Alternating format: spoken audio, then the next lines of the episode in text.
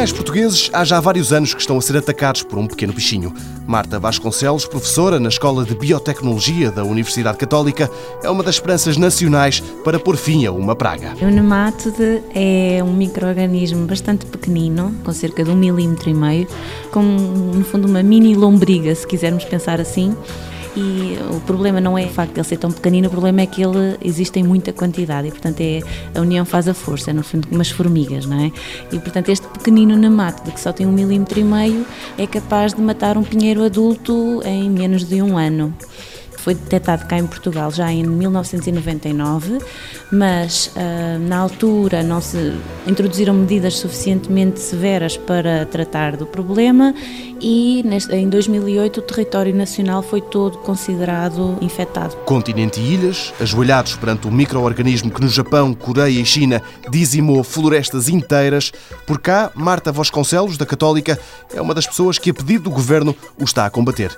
Ela procura soluções olhando para a genética. É um fenómeno que nós podemos observar no campo, cá em Portugal, é que o pinheiro bravo é severamente atacado, mas o pinheiro manso, aquele que nos dá os pinhões, por algum motivo que não se conhece ainda muito bem, parece resistir ao nemátodo. Então nós cá na escola adquirimos pinheiros bravos e pinheiros mansos e inoculamos esses pinheiros com o nemátodo, fazemos-lhe maldades aqui no laboratório e vemos o que é que acontece em termos de sintomas, mas não só em termos de sintomas, vemos o que é que aquelas plantas estão a, a produzir e a expressar que é diferente entre elas. Na tentativa de encontrarmos genes no pinheiro manso, imaginemos que confiram resistência ao nemato da madeira do pinheiro. Ou seja, em vez de combater diretamente o mal, Marta Vasconcelos como que vacina os pinheiros bravos usando genes dos mansos. A bióloga acredita estar no bom caminho. Já temos bastantes genes candidatos, nós ainda só temos pedacinhos destes genes.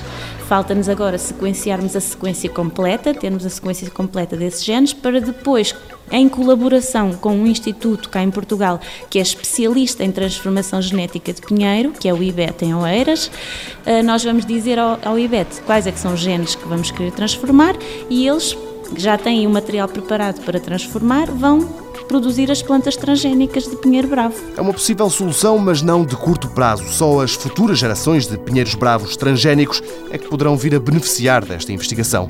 A luta contra o nemátoide continua.